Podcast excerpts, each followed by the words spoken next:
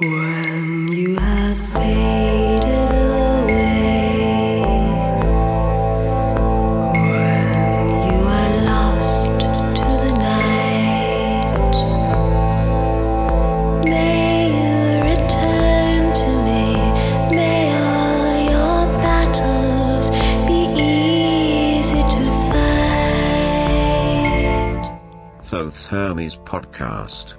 Welcome to the world of the Western esoteric tradition.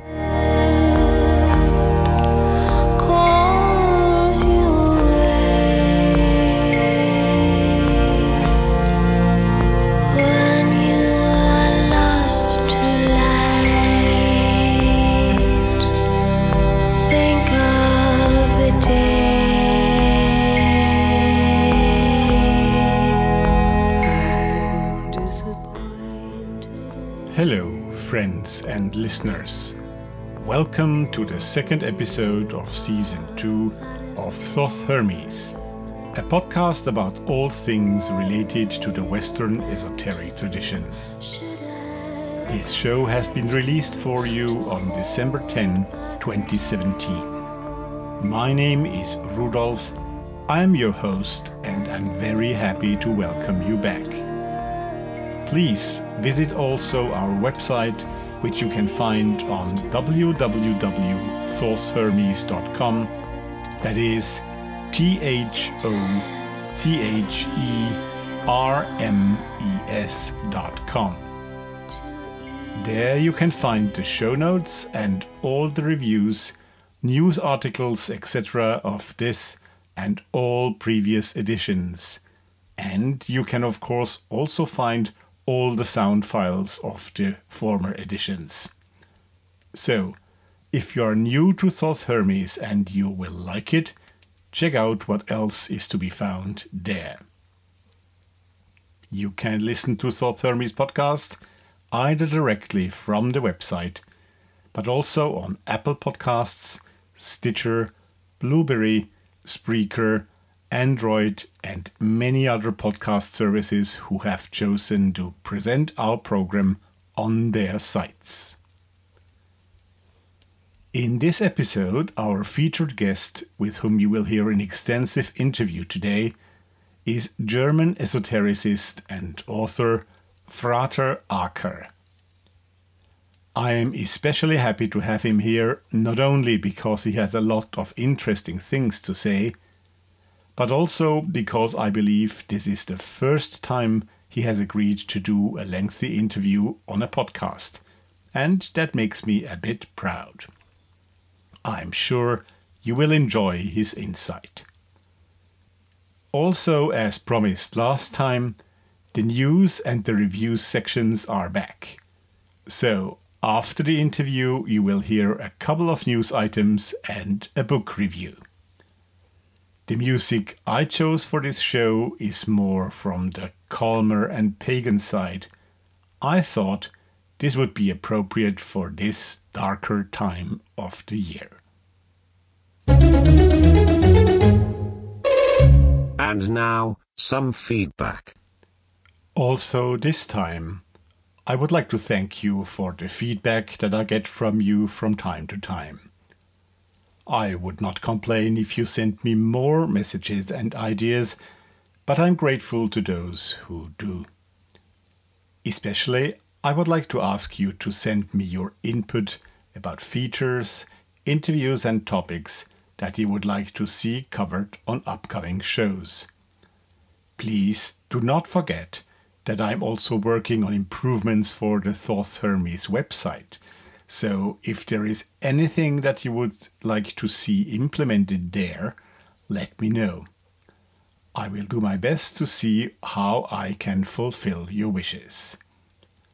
I am hoping to use the Christmas and New Year holiday time to do a lot of work there, so now is the moment to let me know.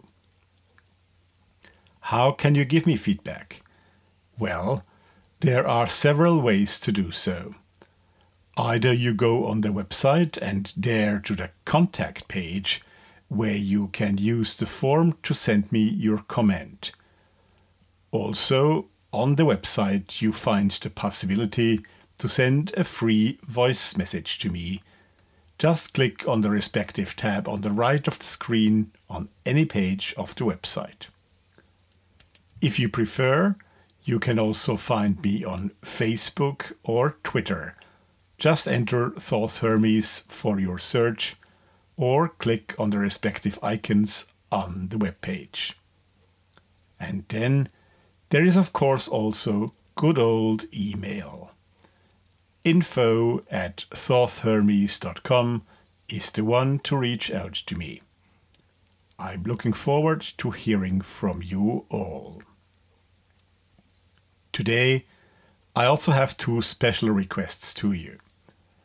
As you probably know, I also try to introduce musicians and visual artists on the podcast and the website.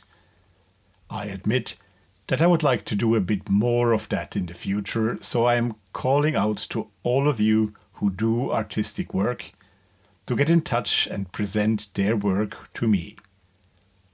By playing your music and or presenting your paintings, sculptures and other artwork on the website and speaking about it here, you make sure that your work can be acknowledged by the ever growing community of the Thoth Hermes audience.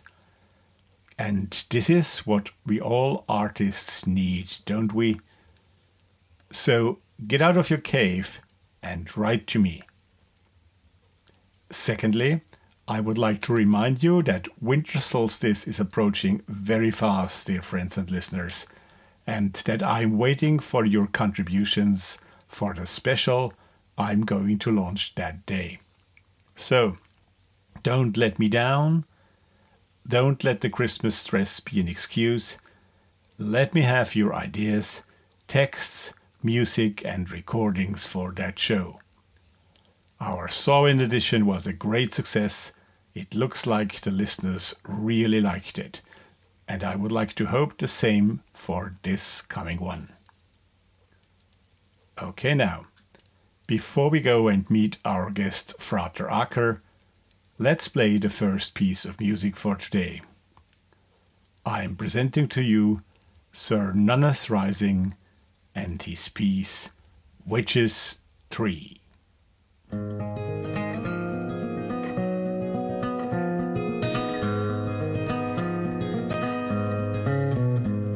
I sit beneath the witch's tree, the elder mother talks to me.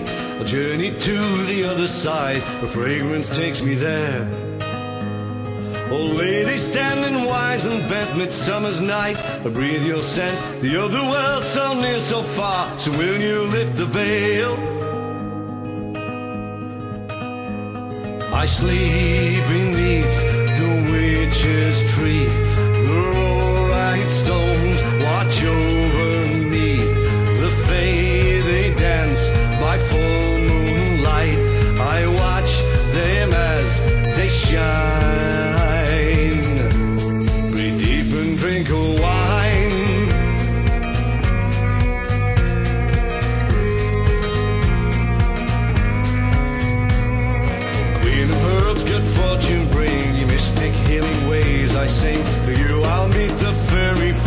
Dancing in a ring. Old girl, give up thy sacred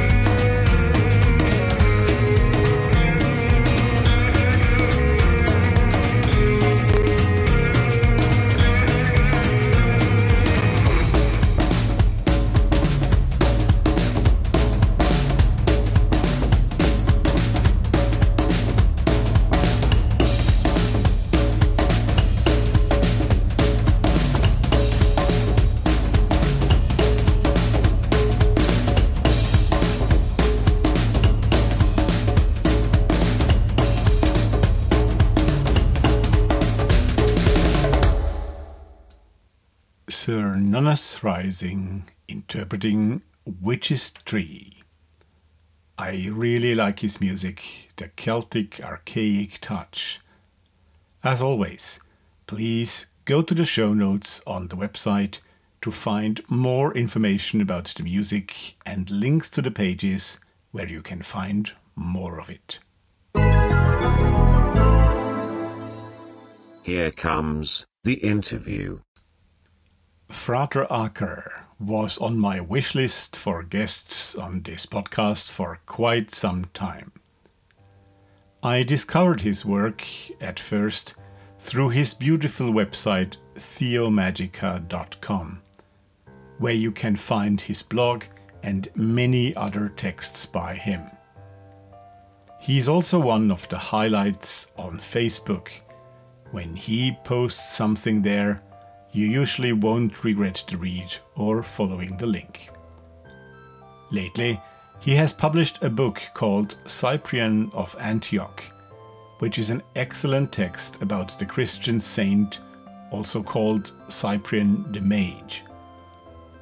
But before we talk about this book in the second part of the interview, after the usual break which will occur after approximately 30 minutes, Frater Acher is talking to us about how it all began for him, about his youth, his magical training, etc.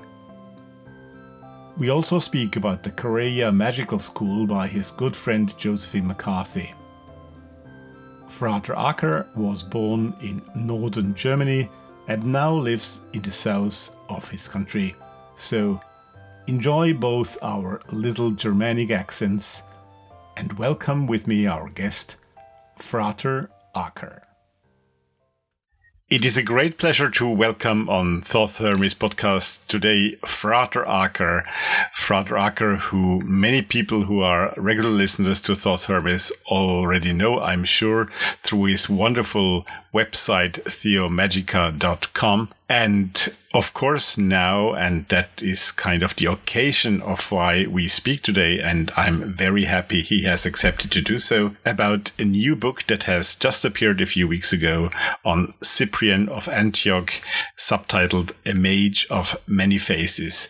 Welcome, Frater Acher, to Thoth Hermes podcast.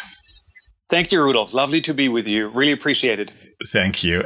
As we just said when we were introducing two Germans speaking English to each other, so you will all be allowed to have a little smile about our little accents. Exactly. Um, Acher, we haven't heard you on many podcasts so far, and I'm I'm also a bit proud that you have accepted, and thank you very much for that. And therefore, it would be nice maybe that you explain a bit to our listeners what magic or what spirituality or whatever you would name it means to you, how it came into your life and how you live it in your day to day life, what it is to you today.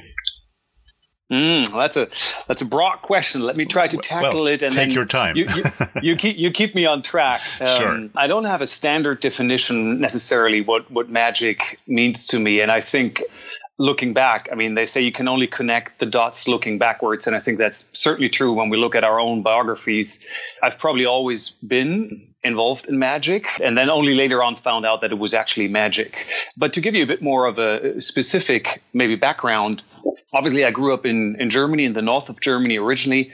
And I would say for the first uh, 10 years of my life, I had absolutely no interest in the real world. And I guess like, like quite a few children uh, probably lived uh, in my own imaginary world, which today I would call a magical world. But, you know, hey, what do we know when we're young. Yeah. I grew up in an incredibly strict uh, household. Uh, I mean, think of uh, German stereotypes uh, of discipline and order and and things that wasn't necessarily easy at the time. I mm. think it equipped me with a few life skills that have helped me tremendously ever since. Probably the, the best example was when when I relocated, or when we as a family relocated from the north of Germany to the south, I switched school, obviously, and the, the school systems are very different. So suddenly, I had a big gap of knowledge, uh, and, and, it was hard to blend into the uh, southern Germany school system. So I was about 13 at the time, and I remember for probably two years, three years, I don't know, I needed to do quite a lot of homework to get through all that work and catch up. Uh, and that basically meant that I need to sit down at my desk after school for, you know, three to four hours and just crank on, you know, whatever it was, Latin, mathematics, etc. Uh, and I certainly didn't do that voluntarily, but my parents held me accountable on bringing home certain grades. Once I had kind of gotten through that and, and the grades had recovered, I think I just continued to sit at that desk in the after hours after school. And instead of going through Latin or physics or whatever it was, I just began to go through magical books. At that time, I then probably was about 15 or so, and I worked my way through, you know, Eliphas Levi's works, some of Crowley's works. I think one of the most important books that I read at the time was uh, by Julius Evola, a very right. important mm. Italian hermeticist. Uh, his uh, book Hermetic Tradition kind of really shaped my mind. You know, it's only looking backwards that I connect the dots that when my parents made me sit down at that desk and study really hard, that that led to me being able to then just study equally hard on magic and actually at some point begin to really enjoy it. So that that is a gift you know and even when i look back today in my day job um, as well as my magic i think the degree to which you can concentrate on a particular subject determines a lot of your success. You know because if you if you can't concentrate if you can't go deep if you can't hold your mind still and really penetrate a problem I think you'll never make it very far in, in whatever intellectual work you're trying to do, if that is the, the work that you're in. And that's certainly true for magic. I mean, that's why meditation is so important. That's why training your mind is so important. So uh, in German, we have the uh, wonderful saying that says, Lehrjahre sind keine Herrenjahre, which means mm. while you're a student, don't try to be a master. Um, yes. that, that was uh, def- definitely true, I think, for, for my experience so kind of by the time I was 20, I think I had a, a pretty um, broad reservoir of books that I had in, studied quite intensely and, and uh, you know, almost a little library, I would say, of work that I had gotten through. And uh, I clearly kind of felt it was time to go deep into practice. And, um, you know, by good luck or fate, I got to know my teacher. He runs a, a magical school that's called Imbolc. Mm-hmm. Uh, he's based out of uh, Kempten, which is the very south south of Germany. And I picked up studies with him, and that you know meant the world to me. I mean, he has had such a, a lasting impact on me. I think as on many other people who studied with him. Uh, I stayed with him for ten years, and uh, basically, I guess for the first five to six years, I really studied um, an hour to two hours every day. Um, mostly practically. So I kind of made up for all the theoretic work I had done before and rebalanced that with uh, practical work. Agrippa, that's his kind of pen name, the guy who runs Imbolc. Um, he he used to be a lone fighter at the German military, uh, and then he kind of switched professions and got into magical training, and that is incredibly helpful, um, I think, to the way he teaches magic. There's a, a discipline again to the way he teaches magic that just lays incredibly solid and strong foundations. So it's it's less about psychologizing magic and talking about magic is really about doing it. Mm-hmm. Um, there's a huge amount of theoretic study that we needed to do. Basically, you, you kind of get a lecture that instructs you on practical work and theoretical work. You work through it in your own terms, and then you go and visit his house and you, you do a practical examination and a theoretical examination. Right. Um, so over the course of the 10 years, I probably did, I don't know, 50, 100 uh, kinds of exams. Uh, I, I, think I spent more time learning and training for him than I ever did at university. And uh, I think that uh, that was just kind of the best thing that could happen to anybody. The, the thing I should call out maybe is that the way Agrippa teaches magic is entirely by yourself. So there was no no um, no kind of group magic involved or, or group practice involved. Okay. Everything was done entirely by yourself on your own. You created your entire environment, like your temple, your paraphernalia. Everything needed to be created.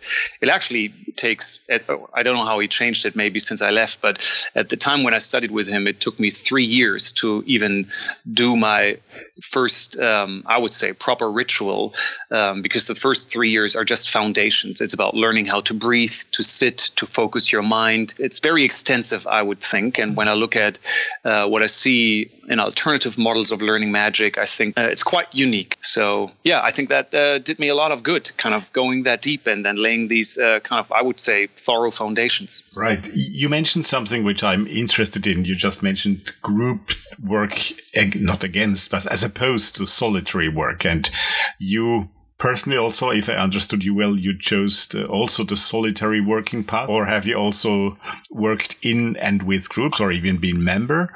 And um, if so why that choice? And do you see any particularity to that?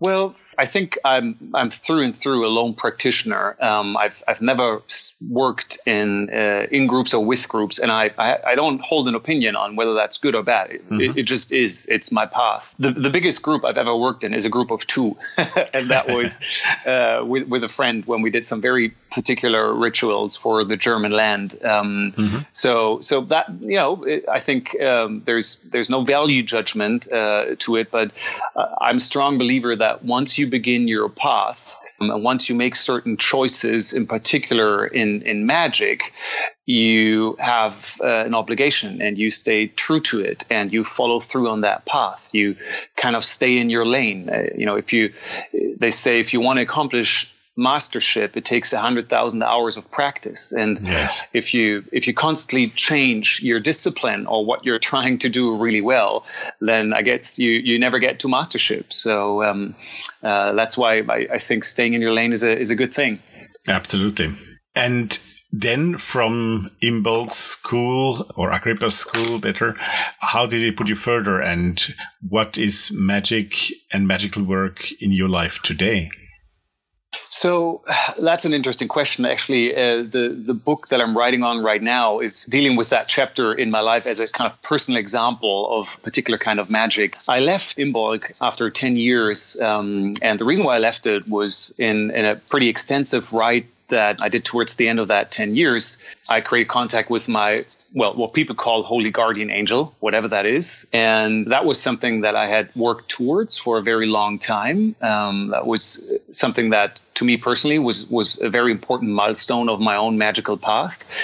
And at that point, um, it was just very clear that the role of a teacher and the role of a guide, if you want, would not need to be held by another human being, but that role could now be held by that spirit. Yes. Um, and so I left uh, Imbolc, not because uh, Imbolc would not have been able to offer more. I think I could have stayed another 10 years. Uh, and uh, Agrippa was disappointed because, but I got all this work that you still need to do. So there, there was plenty of material left for, for me to, to work through, but it just wasn't my, my uh, path uh, at that point. Mm-hmm. Then I began to study uh, on my own. Um, that kind of coincides a little bit when I began to be a bit more active online. Um, my first blog was called My Occult Circle, and then later on it became theomagica.com and uh, I kind of went on in my own explorations ever since. A few years later, then I also met Josephine, uh, and we began to talk a lot and exchange ideas a lot. I think we have very, very different upbringings uh, or uh, in in magic. She and I, I think that was uh, incredibly rich that cross pollination um, for for her to share her perspective, for me to share mine, uh, and uh, I think we've we've done really wonderful work together ever since. Uh, but very fluid, you know, Yes. uh, not necessarily guided by any structure, but really by the work that either of us needed to do in a magical realm. Yes, Josephine, for our listeners who may be not aware of who we're talking about, Josephine is Josephine McCarthy, who you probably, you listeners, also know by her books and by her uh, different writings. And we'll come back to one of the things that you have been doing together lately, just in a few seconds. But you just mentioned your online work and that you started your first blog. When about would that have been? How many years ago? Oh, that's a good question. I, I, I will admit I have a terrible memory with these things. Uh, I, I tend to forget these things. I, I think it could have been around 2009 or 2010. It was quite interesting, actually. At that point in time, I, uh, I uh, did training in Gestalt therapy, which is something that I can wholeheartedly recommend uh, to people who are interested in magic. Um, uh, it's a it's a wonderful balance. And I remember a conversation that we had in that group of learners, um, and we talked about all sorts of things. And I, at that point, said how frustrated I was with my job, my day job, because I felt it didn't give me enough creative outlet. Like I couldn't do enough creative work in that day job. Then one of the the other members said, "Well, you know, why why don't you just do something completely different? You know, your your job doesn't need to be everything. Like it's not the uh, the the thing that needs to give complete fulfillment to your life. Just just introduce another layer. Do work elsewhere and start it really small. Especially when she said started really small. That was uh, very important for me. So I started my first blogging activity in a very playful way, and I had no concept of what I wanted it to be, but I just allowed it to happen. And and that's something that I've ha- um, hung on to with my online work ever since. I've, I've no concept in what it needs to be, but I try to keep it incredibly authentic and true to the magical work that I do. And wherever my magical work takes me, uh, my online kind of work then then follows. Um, the the only thing that maybe was really important to me was that everything I do in a magical environment or, or through a magical lens, it cannot have any commercial interest. So there's no money involved. Everything I offer is for free and uh, needs to remain for free. And, you know, it doesn't matter whether three people look at a blog post or 300. It is what it is. And, and that also remained true for that book that I wrote recently, like the royalties of the books, uh, none of that goes to me. It's uh, I, I don't want to I don't want to mingle and mix uh, commercial interest and, and magical interest. Do you think it would, if you had, I'm not even saying commercial interest, but if you made an income out of it, do you think it would harm your capacity or what yeah, is it? yeah. I I think um, you know when I look at the magical scene today, I, I see um, I see people who started out pivoting on magic and they're now pivoting on entertainment and you know that that is kind of uh, a little bit of a necessity i think over time if, if your income de- begins to depend on the work that you do in a magical realm you know you have to make sure that you cater to your audience and that you you know get a certain amount of followers visitors you know paid subscribers whatever it is so again i, I don't judge it. it it just is um, Yeah. You know if, if if your magic becomes a product if your service becomes a product then you you need to find customers for that product that that doesn't work for me for magic. Um, uh, I, I try to earn my living through other means. Eliphas Levi actually had a very interesting uh, perspective on that. I think it was born out of very very painful uh, firsthand experience for him. He said nobody should have a day job that focuses on magic. Everybody should have a day job, a real life job that kind of helps them grow roots into the real world and be solidly grounded in the everyday world, and that then allows allows you to explore magic through a completely free realm that doesn't constrain you. So, you know, look, on the other side, I benefit a lot from people who have turned magic into product. You know, I, I buy a lot of books. I, I love, you know, to learn from other people. So, again, I'm not judging it, but I'm saying I think there is beautiful value to it if you can keep your magical uh, work free from any commercial interest. Yeah, and it is also nice if you can do it. Of course, not everybody might be might be in this in the situation to be able to do it. Right. Well, that that that I would disagree on, uh, Rudolf, because that is a choice, right? I mean, we all need to earn our living, and and we all have multiple talents. So you can apply your talents on whatever you want. To then say that you want to apply your your talents on magic and you want to earn your living through that, that's a choice, right? You you That's can true, go yeah. uh, be be a carpenter, drive a truck, drive a taxi, whatever you want. So that's a choice, and I think Yeah. it's a it's a it's a dangerous choice to Yeah. make. Yeah, no, you're right. Talking about day jobs, we are not going to talk about your day job, of course not. But I was interested how the compatibility between a magical life and the day job life, how you handle that. How I'm I'm not talking about a separation. I think that's obvious that one wants to do that, but still, practically, how do you how do you combine the two? Yourself, I Well- mean, not in general. You yourself. that that is something that I'm still learning on myself, Rudolf. And I have days where I feel I'm compromising my magical work by not, you know, maybe maybe just working more openly as a magician. Mm-hmm. And then I wake up, and I think that's most of the days where I say, no, that is actually exactly the way it should be. You know, it, it, I think it depends a little bit on what you hope to gain through magic. Yes. Like, wh- what is your magic actually focused on? And for me, magic, I always practiced magic, I think, through a very a lens that was focused on theurgy and and sublimation and uh, gaining more knowledge. And more and more over time, magic has become a very, very intimate process. Like when you work with certain spirits, you you mingle your blood with these spirits. You mingle your brain and your DNA with these spirits. Mm-hmm. That is very, very intimate. And when I look at the people around me, at the world around me, to be authentic in what I do, I don't need to talk about that. Like, I don't need to speak out about that intimate process. But what I hold a responsibility for is to bring the effect of that magical work through in a very pure way. Mm-hmm. So it doesn't matter whether the people around me know that I've worked with Spirit X or Spirit Z. That doesn't matter. But whatever effect that spirit had on me, I have a responsibility to channel and bring that through in every situation that I am. Mm-hmm.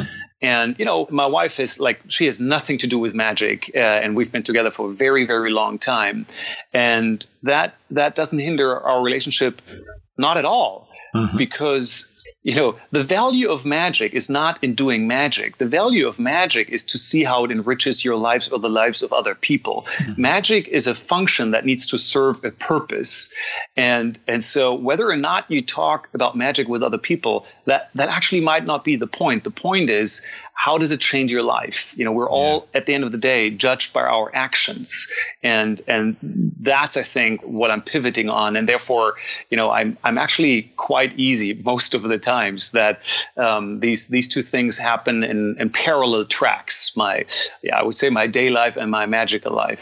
Yeah. I'm not sure that makes any sense. Oh, it, it certainly does, and I'm sure it does to many of our listeners as well, who who might be also involved in in active work. I think you answered the question very deeply and in a very clear way. Thank you. We go back to the website. I really would like to urge our listeners to go on your actual website, which is called, as you said, theomagica.com. I'll make sure to put also a link into the show notes of my website myself so that people can find it. I think it's an exciting webpage and also your uh, blog entries there or your writings that you publish there. I can only recommend people to go and, and read and enjoy. What what is it to you today, your website? Is that an important way of communication or is it, yeah, what is it to you today? Theo Magic app.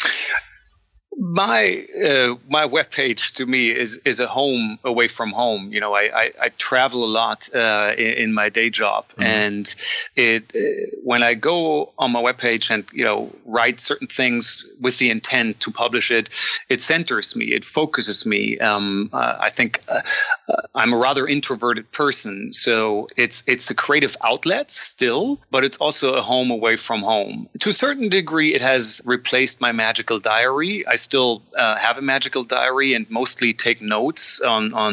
It's not like full uh, posts, blog posts that I write there, but just notes so that looking back, I can I can connect uh, life events. Mm-hmm. So it's it's an opportunity to reflect out loud, and then you know while I don't know all the people I interact with on Facebook as persons, I've, I've not met many of them in mm-hmm. real life.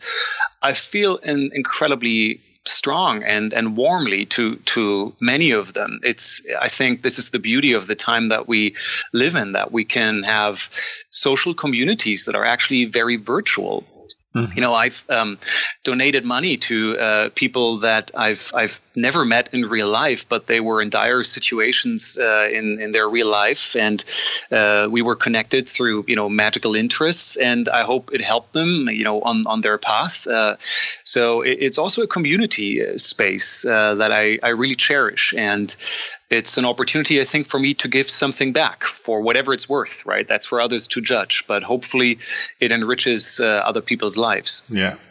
Well, it certainly does enrich mine. And I, I know several people who, who, who enjoy your website very much. So I think it's a it's a great place to meet. And as you say, social media. And if I remember well, you have a menu point on the website called Antivenom, which is a, a kind yes. of antivenom against what can happen on social media. But they also, to me, and I'm sure that's true for many of our listeners, are a place to meet with people you would otherwise not be able to meet.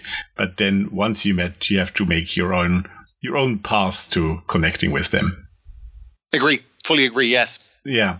Last thing before we go into the reason of why we're meeting here today, which is your new book, Cyprian of Antioch. But before that, another cooperation you had with the same uh, edition house, Quareia Publishing, um, and with Josephine McCarthy, we already mentioned earlier, which is that Quareia Magical School I had the pleasure to interview uh, Josephine together with my friend Greg Kaminsky on A Cult of Personality a few months ago, and we spoke extensively about that. But I would be happy to hear from you what this uh, collaboration in this, to me, wonderful magical course. Well, maybe you, you would like to mm-hmm. have another another name for it, which is an online course which now also exists in print, but it's all free online what did inspire you to do that and what does it mean to you? Well, so Quareia, the work behind Quareia um, is, is entirely Josephine's work. So yes. I've, I've contributed very little to this. It, it, means the world to me. It, it means so much to me um, that, that she has done this incredible amount of work to bring this course through. Um, I mean, everybody who has bought the three hardcover books and just put it somewhere on a shelf, it's only then that you begin to realize the gigantic amount of work that she has put into that. Um, it's it's I, I, just don't know anything that compares to it. True. And I think Josephine single-handedly has brought magic to the 21st century, passing around the virtual realm. Many people, when they speak about bringing magic to the 21st century, they think about technology. They think about how we engage, how we like to learn, you know, mm. how we like to interact with each other. But that's really not the point. Uh, the point is, you know, stripping magic free of man-made layers that we have outlived. Kabbalah is a great example where you find incredible powerful spirits and patterns bound into it, but you also find a lot of junk that people have just made up over time. And she has, to me, skinned this entire tradition back to something that is real and doable. And it it all went back, I think, for me, to conversations that Josephine and I had about why so few people actually advance beyond the neophyte stage like so many people dabble in magic and then they drop out. Even when you look at the amount of books, like the majority of the the books, I would think, you know, are are entry level, and very very few even hold chapters for people who have, you know, 10, 20, 30 years of experience in magic and try to teach them something new. And we we spoke a lot about, you know, probably the discipline that I had experienced in my magical training and how it had taken me from one step to the next. And we spoke about a lot about Josephine's background in ballet and how you learn ballet. And wouldn't it be great if there was a way of learning magic stripped free of man made layers, full exposure to the spirits from day one that would not require a lot of talent? You know, I think talent is a, is a very easy thing to hide behind, but that just teaches you step to step. And all that you need is perseverance, commitment, and I guess a little bit of grit. And that, you know, that was conversations that we had, I don't know, four years back or so. You know, where my, my previous teacher, Agrippa, he was a, a lone fighter as the military, as I said, but in spirit, I think he's surpassed by Josephine when you look at her grit and perseverance and just her ability to to pull through. Um, so she's just totally nailed it. Now, look, when you produce a body of work like she has, it will take decades until you know enough people have penetrated through the first book through the yeah. second book the third book and then actually done some work with it so that they can go back and say you know holy shit this is totally inc- incredible the kind of work that you can do with this. So I think you know, magically, Quareia is a call out into the universe, and the first Echo I think will come back in ten years or so. That's the kind of the dimension of the work that I think she's accomplished with that. Yeah, yeah, I fully agree with you. I discovered by pure coincidence, if that exists, Quareia a, at a very early stage when it existed only the few first chapters on the internet. And I was fascinated then. And I agree with you. We'll only measure what the two of you have done there in quite a number of years. Yeah. And just to call it uh, out, Rudolf, I even haven't read the course yet. Like right. I, I, right. I started to read the course three times and I've read uh, several modules in it. But it, for me, it's too powerful right now. Like, mm-hmm. magically speaking, if you click into the Quareia pattern and begin to work with it, there's a lot of magical stuff that happens, especially if you're if you're attuned to magic already. Yeah. And like I can only speak for myself, I'm not ready for this at this point in my life. I have certain obligations in my life. I've chosen certain commitments, both like real commitments, financial commitments, but mm-hmm. also spiritual commitments. And I know this course would just hammer me into a version of myself that I'm not ready for yet. I'm quite excited to learn what version that would be, and I I'm committed that it will happen at some point. But uh, maybe that's an indicator to the power behind the course that at least I see from my end. I understand. Yeah, that's. Thank you to be very open about that. That's very nice. Thank you. Before we go further in the interview with Frater Acher, let's take a musical break.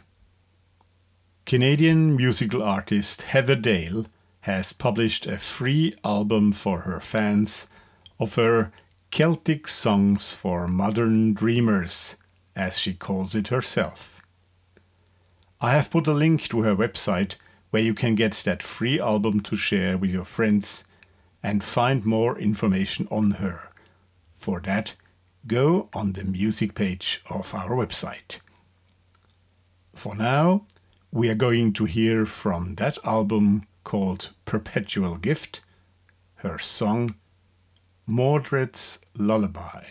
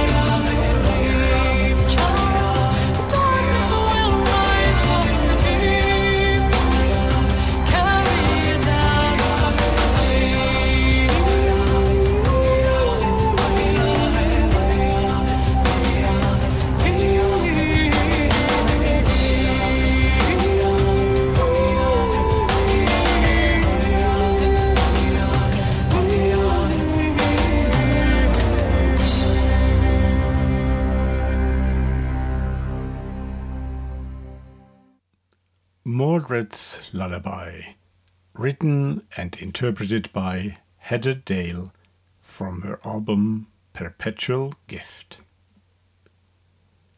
Now let's return to the interview with Frater Acher. At first, we are going to discuss his book Cyprian of Antioch. Why this personality seems to get a lot of attention those days what a Christian saint can mean and teach to someone who is not at all connected to the Christian faith, and many other interesting topics. Welcome back, Frater Acher. Well, then, Quareia Publishing have very recently published your book, Cyprian of Antioch. And I hold it in hands here, and I think it's a fascinating book of about 300 pages about, of course, that Cyprian of Antioch, which I think is also often confused with another Cyprian, but of course not so much confused in magical communities. So you say in on the very first page of that book that it has been written with the advanced student of Western magic in mind, and also to those who's who know the histories and legends of that Cyprian of Antioch to be familiar to them. So could you maybe give us a bit for those who are interested and want to get into your book, an idea of who that Cyprian of Antioch was and why he is so important um, to the magical community. Okay, let me let me try to do this, and and I will encourage people to go on the internet and search for themselves. You know, there are some brilliant uh, podcasts already out there on on Cyprian, um, and and other authors who probably give that backstory in a much more elaborate way than I can. But uh, Cyprian of Antioch was a pagan sorcerer in the the third and fourth century of our time, and there's a origin story I would call it. You know, um, that tells us that he tried to uh, lure a virgin, a Christian virgin at the time. Her name is Justina, into the love of another pagan man. And um, all the spirit attacks, the demonic attacks that he unleashed on Justina were overcome by her purity and, you know, if you want, simplicity of Christian faith, which in the end, the story tells us, made him move over to the Christian faith himself, burn all his magical books, and then, you know, they together became very well known in the Christian era um, as uh, two martyrs because at the end they were both beheaded for for their Christian faith. Mm-hmm. So it's it's a conversion story of uh, a pagan becoming a Christian, and I think what he has become known for Similar to maybe Faust in the German speaking countries, he is a patron of magicians. And, and that probably is because, you know, the pagan community or maybe the magicians looked at him a little bit like a Trojan horse, you know, like Yeah. a, a figure who on the outside converted to Christianity, but on the inside, he actually brought over a lot of magic into a Christian realm. Mm-hmm. Um, and so, he, uh, you know, maybe he's a bit of a double agent. Um, uh, but but I think that's that's kind of the origin story um, in a in a nutshell, really. And you know, I guess my my own discovery of Cyprian was like many, I guess, listeners to the podcast. You know, through the things that were published uh, on him over the last seven or eight years, really. I don't think that I have a very strong affinity to Christianity. Quite the opposite. Uh, I think I have a lot of problems with the way Christianity um, tries to portray spirituality uh, with a lot of the values and ethics that Mhm. they promote, uh, in particular the, the Christian church. And so I found it very interesting because it was uh, absolutely new territory for me. And I followed that. And through that, my own kind of work with the saint began. Um, and then I think, in, in no uncertain terms, I was demanded and kind of I was uh, instructed to kind of uh, get my own stuff down on paper, which was basically just a lot of leads that I found that nobody had really looked at before, and it was surprising how many there were. And I said, "Right, you know, I, I need to work through this in a in a proper way." First, I thought it would be a, a blog post or maybe two, and then you know it was like an avalanche of material that I began to discover. Uh, I would say fifty percent maybe of this has found its way in the book. This the the, the rest uh, I, I just uh, didn't have the time to work through everything. So uh, that's that's how my own engagement with it began. Right. Well, that's exactly what I find interesting. I mean, you just said that over the last seven or eight years, Cyprian of Antioch has suddenly become somebody in the magical community, at least, who has had a lot of uh, spotlight on on him, and I don't think it that has been the case before. So, do you know what triggered that new interest in, or that sudden new interest into him? No, no, I, I, I honestly don't know, Rudolf. I, I think you can answer that question on a on a pragmatic level and look at the the publishing history.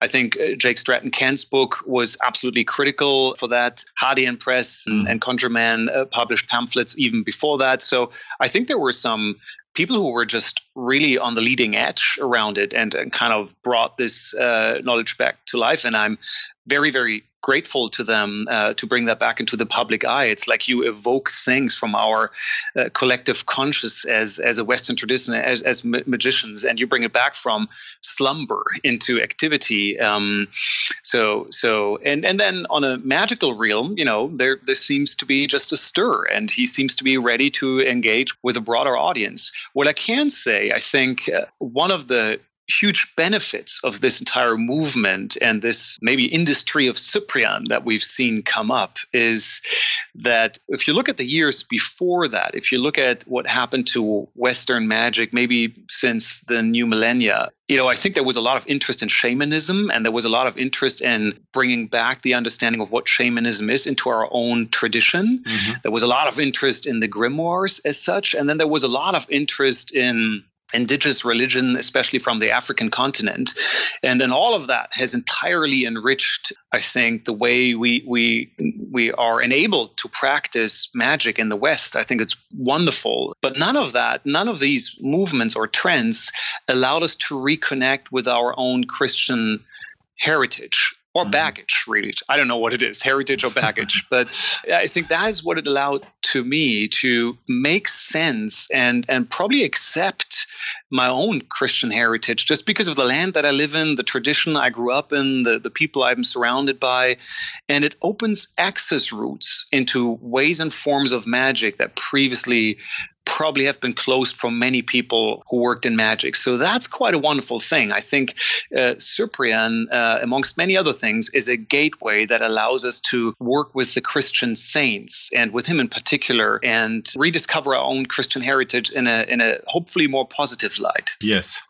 Now, I'm not sure if you are the right person to ask that. And I certainly would not be the right person to be asked because I feel also the same way about, about that Christian background or heritage or baggage or whatever you want to call it, like you seem to do. But do you think because of that experience with Cyprian and what he means to the magical context, that there could be other discoveries made through him within the community of saints, within those traditions that have shaped the European magical tradition altogether. So beyond Cyprian, are there other figures that we might discover in the near future that have had a similar, created a similar context for for our magical realm?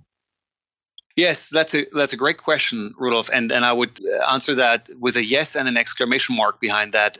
You know, for for the few people who will read the book actually, and, and maybe for the even fewer people who will read it to the last page, that's where I was led to, and where I probably ended my my own research on the subject. Once you understand how to work with Cyprian as an example of a saint, you can work with any saint. Mm-hmm. And so today, when you know when I go into say Catholic Church, of which we have many beautiful old ones here uh, in, in in Europe, I'm surrounded by gateways that I probably didn't know how to access before. Mhm. Now, I don't want to access all of them because it's not necessarily the kind of magic that I'm inclined to do, or or not currents that I want to connect with, but I, I would turn that question around and, and not ask, well, could there be another one? Uh, I would say, well, now you have the pain of choice, Qual der Wahl, we say in Mhm, German. mhm. Now you have the pain of choice because you could work with any saint in a similarly powerful way. You know, saints really are thresholds to um, all sorts of spiritual powers. And once you learn how to work with these thresholds, how to activate them, how to bond with them, you can do all sorts of magic. Yeah. So they are kind of an expression of a magical path through different pair of glasses somehow. Yes, yes. And I think there, there are two essentially different ways in how you can engage with the saints. And, and one is probably pretty well known and, and uh, actually even promoted by the church, at least during some centuries. And that's as a person who's devoted to that saint. So you take a slightly more passive approach towards that spiritual threshold and you power it up with your own energy. You know, you feed it with your prayers, with, uh, you know, whatever it is. Uh, you, you Yeah. Through that lens, you can look at the saint almost as a, a morphic field or an egregore or, you know, whatever you want to call that, a pattern that does certain things for you, ideally, if you feed it well enough. Now, that feeding is quite the spiritual process in itself because it's it's way more complex, I think, than people anticipate. You know, when you think of demonic pacts, uh, that's a stereotypical collective memory that we have of what it means to truly bond with the spirit. But but in a way, you know, working with a saint for years in your life, like many authentic Catholic practitioners would have done, it resembles that in a, in a strong way. So feeding that is a mutual process. You know, you, you, you really begin to blend with that being. So that's one way. Mm-hmm. The other way of working with it is more like an equal. It's more like a magician who approaches the saint as someone who's on eye level with them. So it's it's a collaboration. It's a co-creation. It is not the way of approaching that saint in a devoted way, but as a partner. And together you can do some work together. That's a very, very different way of approaching the saint um, or the saints and, and Cyprian, certainly.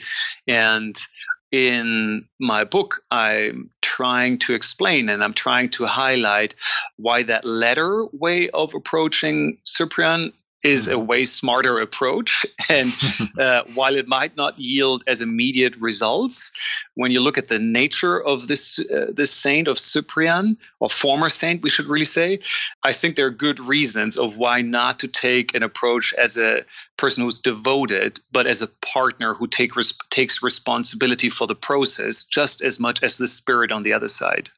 Right. Well, that's very interesting. We, of course, don't want to give away too much of the book because, uh, well, you just questioned how many people actually read it. I think there are more than you would actually expect. but, and I cannot imagine that once you got it in hands that you wouldn't read it to the last page. What I like about the book so much is that it it's very comprehensive you know. You said there were some books that have been published and articles and cyprian is a bit not a fashion but it's been a bit of a movement like that. And but this your book seems to me it brings together so many strains of the story that have been worked on lately. And was that your intention or is it did it just happen I would say when I started the book originally, it, was a pure matter of research, and and I I didn't have an intent at that point. Uh, it started with bringing together the material and pulling on, on a lot of strings and seeing where it would lead me. Once I had the first few chapters down, I, I, slowly began to realize what it was. And I think you can read that book on two levels. Well, probably more, but uh, two, two levels are front of my mind. There's a level where you just expose yourself through the content, uh, to the content that I'm sharing. So you're just learning about, you know, things you didn't know about Cyprian, the way uh, he he might be connected to certain history events, um, and uh, you just learn about his tradition. Mm-hmm. That's a very factual way of approaching the book. I think there's also a magical level, Uh, or more magical level, where you take the book as a record of event of how Cyprian taught me how to engage with him. And on that level, I hope that my engagement with Cyprian, as expressed in that book, can be a blueprint for other people to do their own work with Cyprian or other saints. So, you know, as you in reading that book, follow my own footsteps and how Cyprian led me to better understand him as a spiritual being. Hopefully, you can see how you can do that own work for yourself. Right. So, you know, all, all these scattered things that you find when you expose yourself to a certain spirit, you know, fragments of books and stories and suddenly you hear a podcast that connects to it etc you can tie all of that together in your own journey and in your own life journey with that spirit. And and that was my uh, intent i guess on a magical level to be very authentic and very real in sharing my own journey into that spirit and with that spirit. And by seeing that hopefully inspiring slightly more non-traditional forms of working with Cyprian. Like you, you don't need to wear your robe pull out your sword and or you don't need to light a candle in front of your cyprian wax figure or whatever it might be your candle you know you mm-hmm. like magic can work on an entirely inner realm. And uh, i was hoping to inspire that. So if you want through that lens I, I, would call that book a magical ritual in itself. But it's open to the reader on, on which level they want to read it. Right. Which makes a good book when you can read it on different levels do you? Oh, that's right. Yeah. Yeah, sure. Would you be able or want to say on what level did he uh, inspire you at first? What was the what was the reason to to go there? Uh, how did he talk to you in the first place, or is that not possible for you to say it?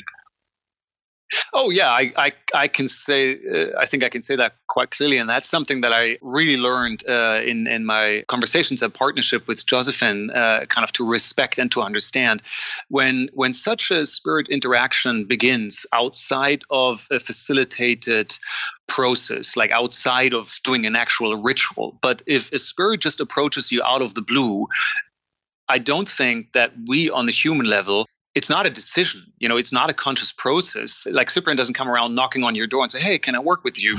Um, you you stumble across leads and links and you need to decide whether you're ready to follow or not. Yeah. it's like it's like this this the spirit offers themselves up to you and you need to be okay to follow or not. So it, when i started the work on this book it was a process of going with with the process that I didn't control. Mm-hmm. I I just followed the lead of or the breadcrumbs, if you want, uh, that Cyprian put in front of me, and that I think takes quite a lot of humbleness, and it takes a lot of being okay not knowing where this journey will lead you and staying in a state of being entirely open to what you'll find.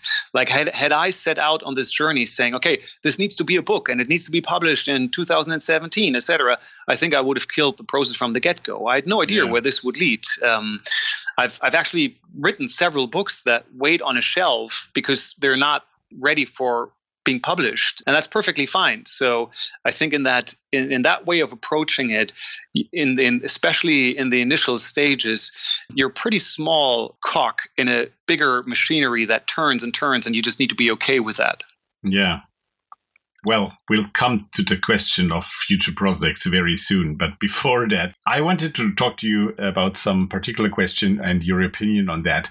This podcast I created also for the reason that I live in Austria, as you know, and we live both in a bit of the same area where lots of magical traditions over the centuries have been created and have have existed. And today, and I'm very happy about that, that somebody keeps up the light also on the other side of the ocean. And also, three quarters of the listeners of this podcast live uh, in North America, even though I especially say I want to do a European type of podcast with talking about European traditions, etc. So, how much is magic and the way that you do magic, have learned magic, have learned about magic, influenced by geography, by traditions of areas you come from, or is to you magic rather something completely beyond that what you have in your surroundings uh, personally? How would you locate that? Is is magic a tradition that comes to you because of the place you are or because of the way you are? That's a great question. That's a really good question. I would probably answer that and say if you practice magic that is completely disconnected from the place that you live in and has no ties into the reality around you, you're doing magic in a bubble. Mhm. Um, now, sometimes if you do that deliberately, that can be great and and powerful. But I would think that in most cases it's an oversight, Mhm. and that is actually something that I think uh, Quareia and Josephine are so amazing in really portraying to you and helping you overcome. You know, when Aaron Leitch uh, published his book on the grimoires and and really kind of recreated that tie between shamanism and, and the Western tradition, Yeah. um, I think that's a powerful link to bring back, and and it's actually quite simple. You know, just go out and speak to the beings that are around you in that very real world that you live in, and then look for the intersections between what you learn from these beings and what you've learned about magic and theory before. And that's you know your your path of practice right in front of you.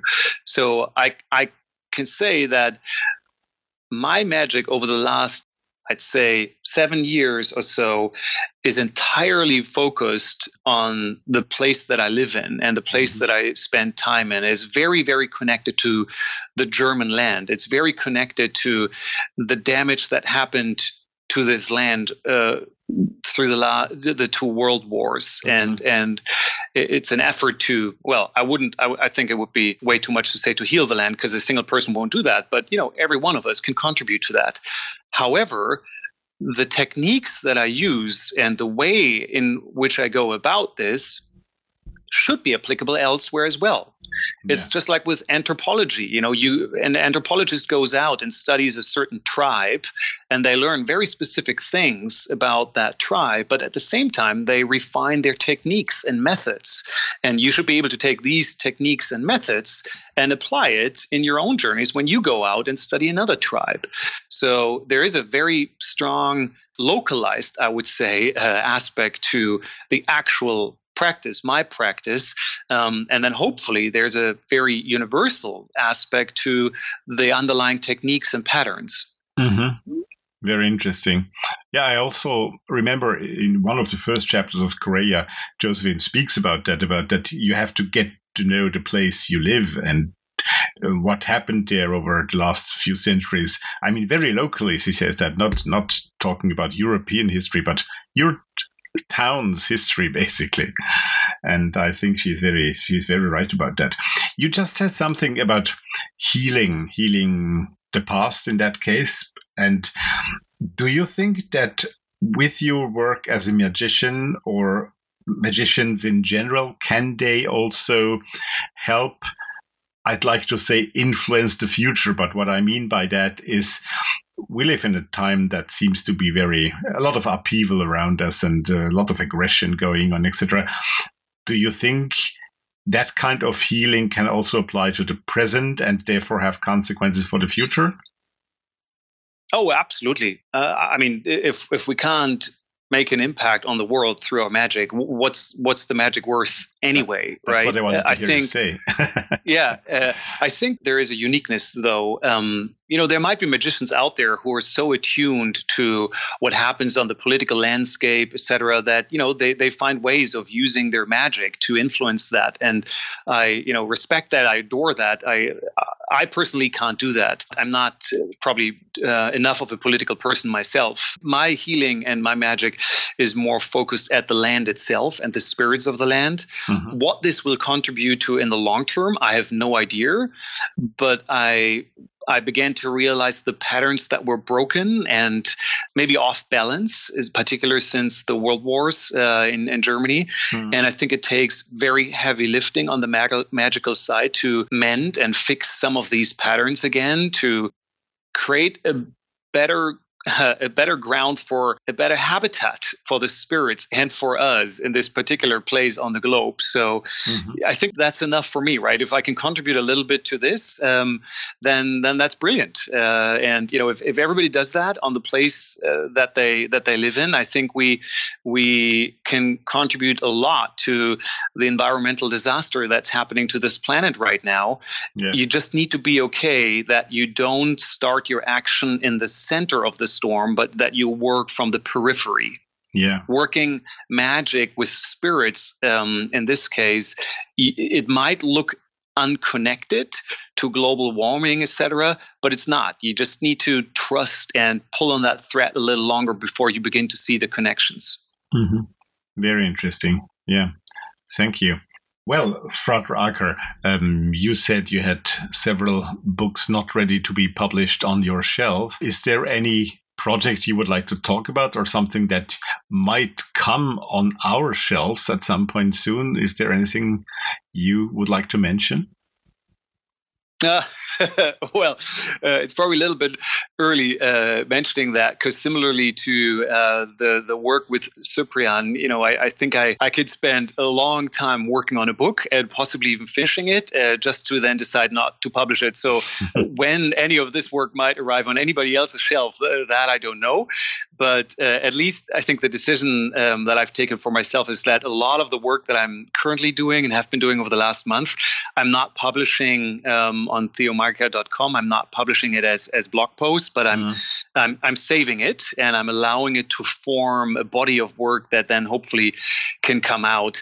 Um, specifically, I think there are two things. I've been um, working on a, a, series of novels actually um, that uh, over the last oh, 10 years probably and the, the first one is fully done. The second one is probably 80% done. And uh, it's probably a pretty stupid undertaking as a german to write a, a novel in english if you if you don't speak it as well uh, like a native speaker especially for a novel where you you know need to uh, be a master of the language really. But these are magical novels and um, i only develop my english writing voice through theomagica.com. So I can't really write in German. I can only write in English. Right. Um, so I, I wrote these novels with a magical intent. It tells a mythical story that I'm personally working with, um, which is why they're not ready for being published because it's too raw. It's too much of my own story at the moment. Uh, although not my own story, but the work that I'm connected to. So that I think is simmering away in my magical kitchen and uh, will will need to be finished over the the coming years. And then the other piece of work that I'm involved in is a book on the Holy Guardian Angel, which I will definitely not call Holy Guardian Angel in the mm-hmm. book uh, because I think it has way too many stereotypes attached. yeah. But that um, concept is so central to the work that I've been doing in my life in magic. And when I look at the body of work that's published out there on it, uh, there's some great material and there's some not so great material in my eyes, and and there's some gaps and uh, and links I think that I could be helped making um, or filling. So I'm I'm I think I have about 200,000 words or so written on that, and we'll see where that goes. Um, but but that is a project that I'm currently excited about and spending a lot of time on. Well, we are looking forward to that.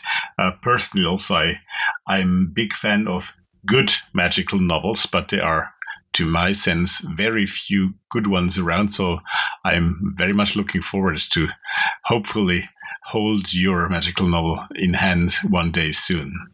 Uh, thank you, thank you. I think we have a beautiful tradition of uh, fantastic and uh, magical novels in the German-speaking uh, countries. You Oh, know, we have Gustav Meyrink and uh, Yeah. even foreign authors like Maria Szepes. Uh, it's uh, it's a long-standing tradition. Absolutely. Meyrink is one of my favorites, and he's one of the examples I give when I talk about tradition coming of this part of the world. And I think uh, I'll one day do one podcast just with people talking about Meyrink here. Uh, brilliant, brilliant.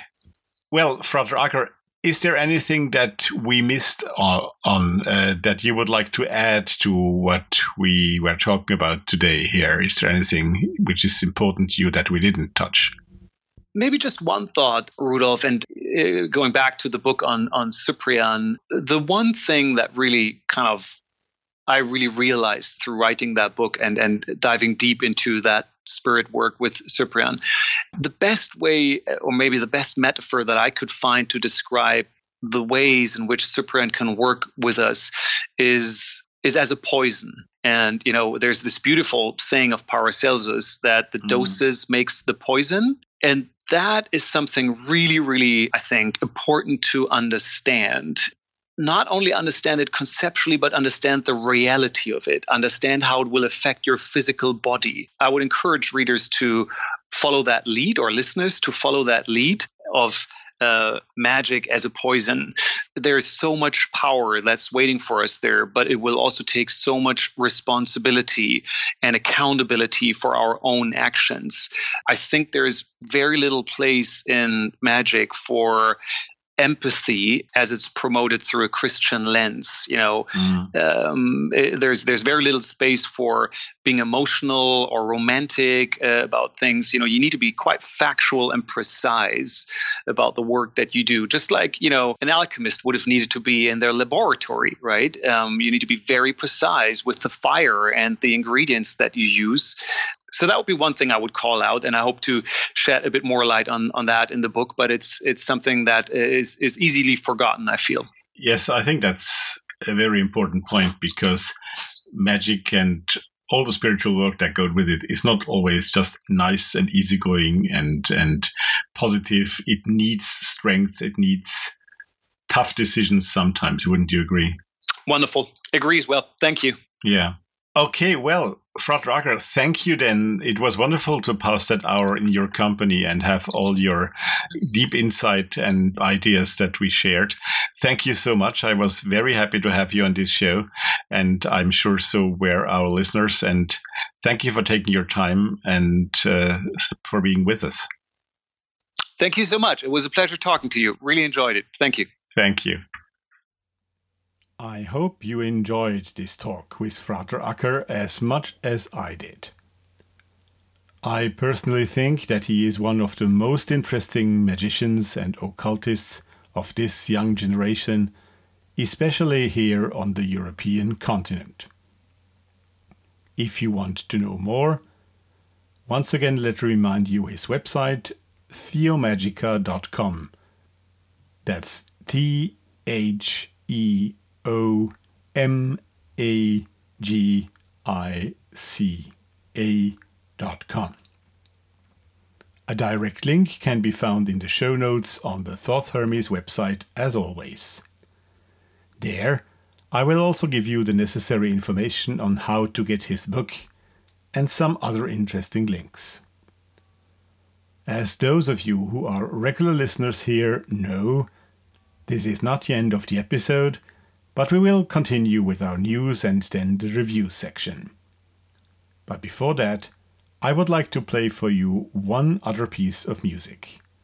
A classic from 1991 by Gypsy from her album Enchantress. The track is called Magic.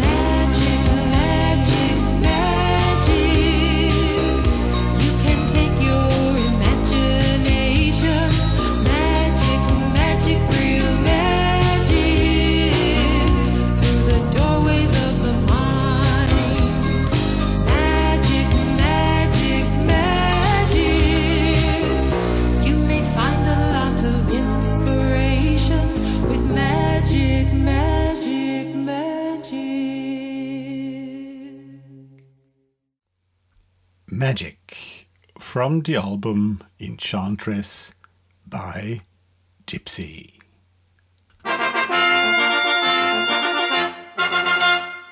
The news. Back in June this year, I presented to you a short interview with Lori Pneumaticos about her work and especially about the St. Louis International Left Hand Path Consortium 2018, which is going to take place from Friday, July 13 onwards. I promised to Lori that I would keep you, dear listeners, updated on how this is coming along, and as it looks now, the conference is very promising. Among the confirmed speakers and performers, we find Gray Williams, Dave Smith, Bill Duvendack, Humberto Maggi, Thomas Karlsson, to name just a few. There is now a brand new website which gives you all the necessary information.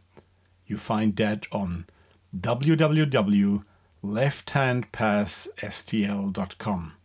That's left hand pass STL for St. Louis, but all stuck together.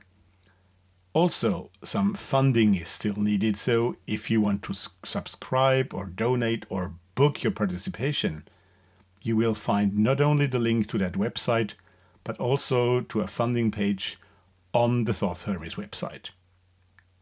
Looks very interesting, so if you have a chance to be around St. Louis in mid July next year, and you want to know more or are already an adherent of the left hand path, don't miss that one.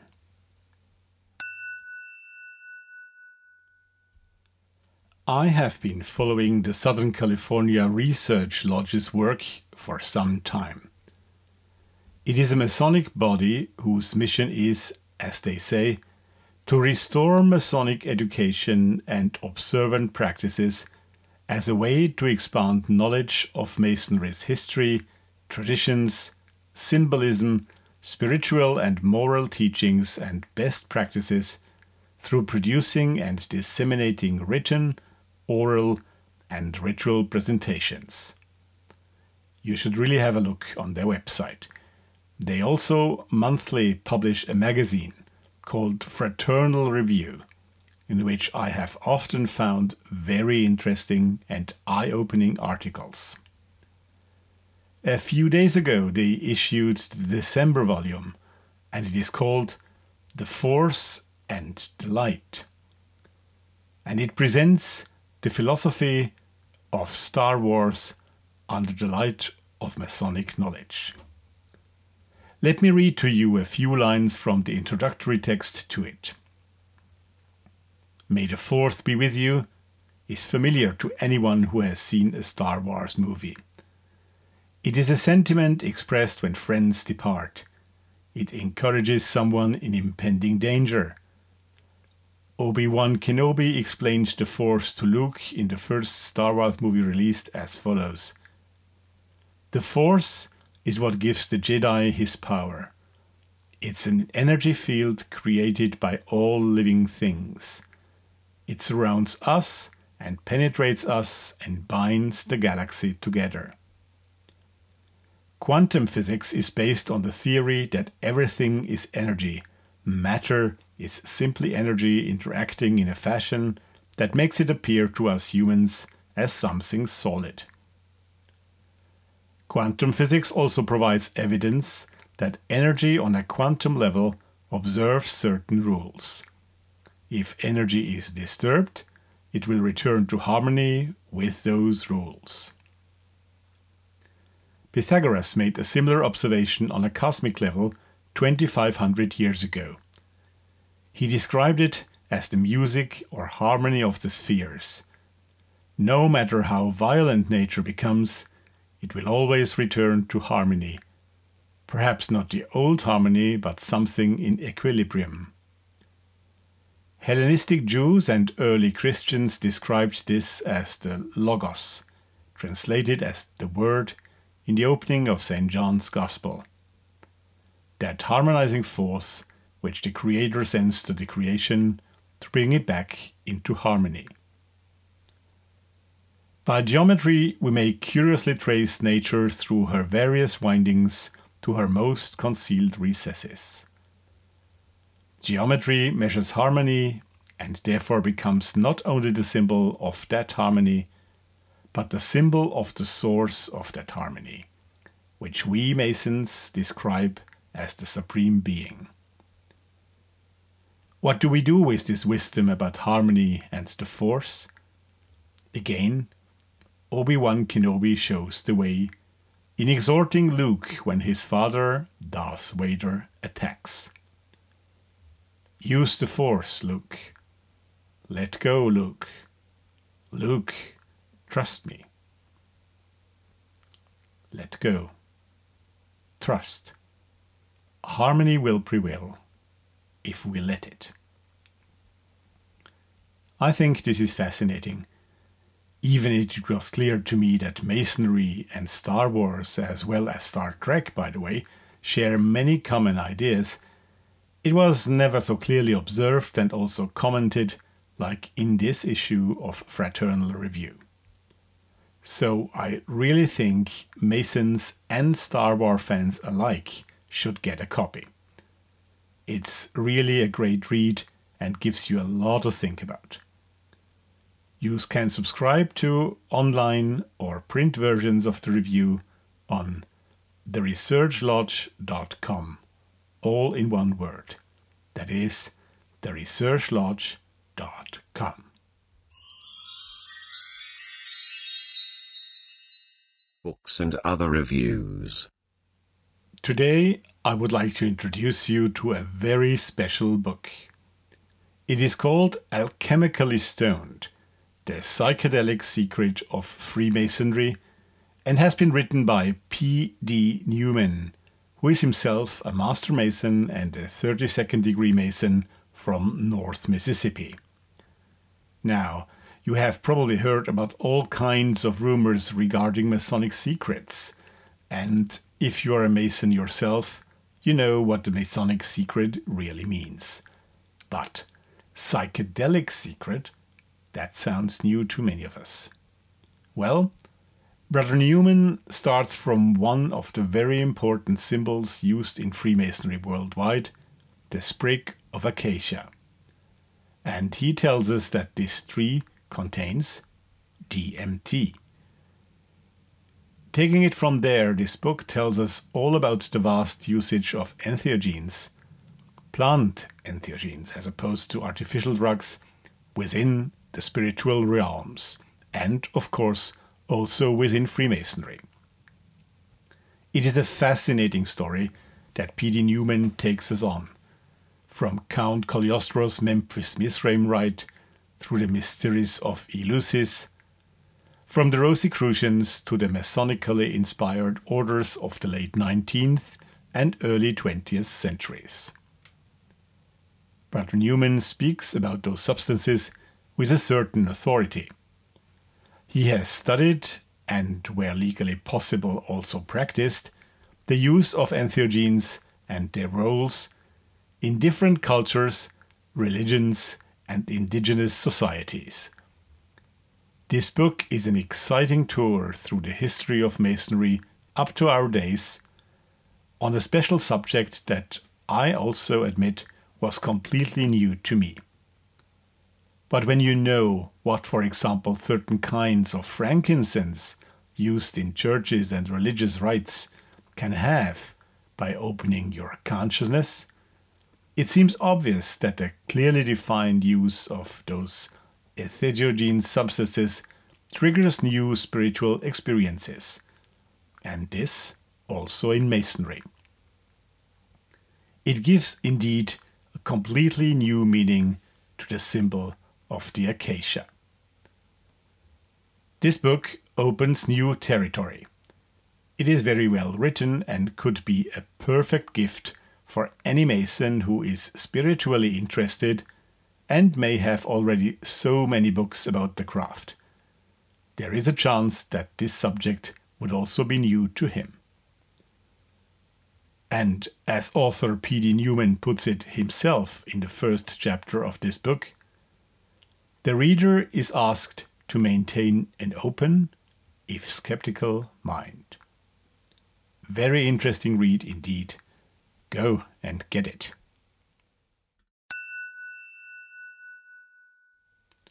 This brings us to the end of today's episode of the Thoth Hermes podcast.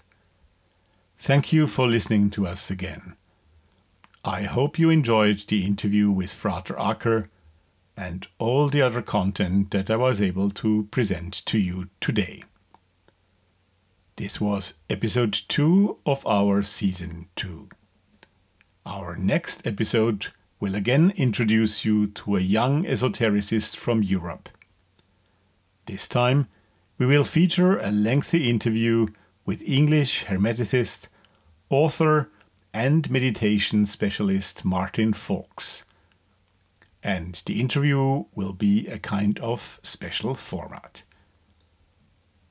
I wish that those of you on the Northern Hemisphere can make good use of the dark hours and the long evenings we have here at the moment. Let yourself not be taken in by the stress that others want to impose on you through the holiday season, but let yourself have a calm and thoughtful time. Those on the Southern Hemisphere enjoy summer and also a festive season in a way that we Northerners have a hard time to imagine how it feels and looks.